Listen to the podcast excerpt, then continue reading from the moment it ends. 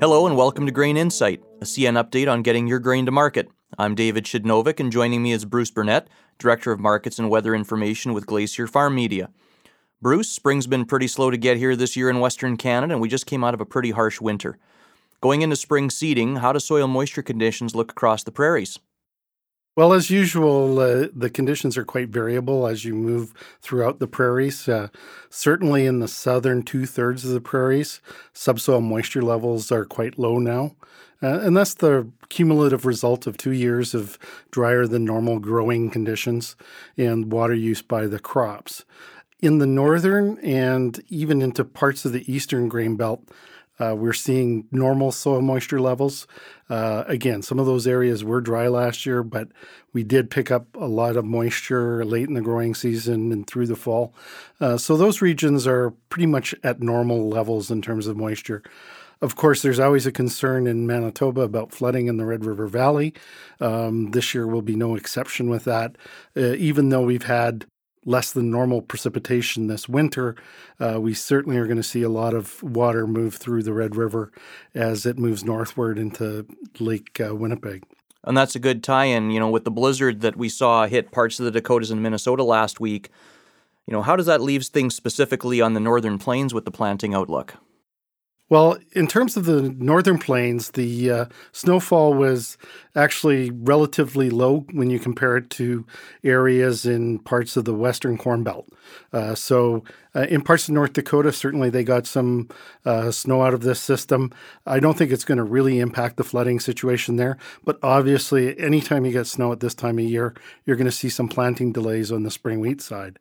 I think the bigger concern is down in the western Corn Belt, parts of northern Iowa, southern Minnesota, in through South Dakota. You have a tremendous amount of snow that's fallen here from the system, a foot to two feet uh, type of amounts, and certainly it's going to take a while for that moisture to uh, dry up so that they can begin corn planting. Just on that, thinking about you know ideal planting dates for corn in the in the corn belt, kind of what's the drop dead date for hitting optimum for uh, for yield potential? It depends a lot on the region. Uh, certainly, the dates in the south are a little bit uh, earlier than as you move north. Uh, but generally, it's earlier the better for corn. And a lot of farmers don't like to plant corn after May 15th.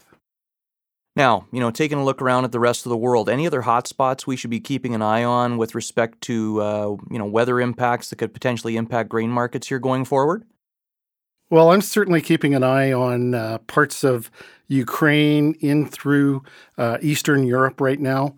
Those regions have been quite dry this winter, and certainly the spring hasn't been kind to them so far.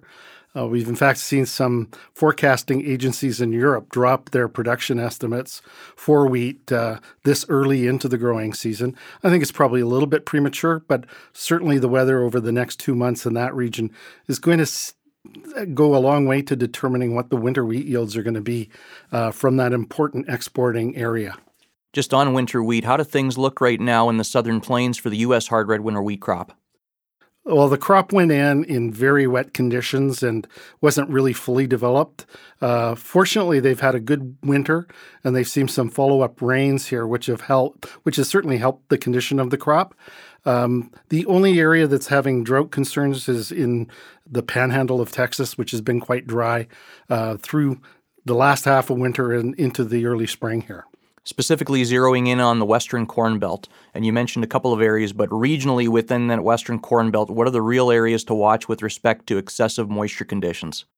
Uh, I would say certainly that area between Sioux Falls and into the uh, Minneapolis Twin Cities area, uh, as a line, you know, sort of 100 miles on each side of that, those are the areas that are of real concern. Thanks for your time, Bruce. And thanks for listening to Grain Insight, an update from CN.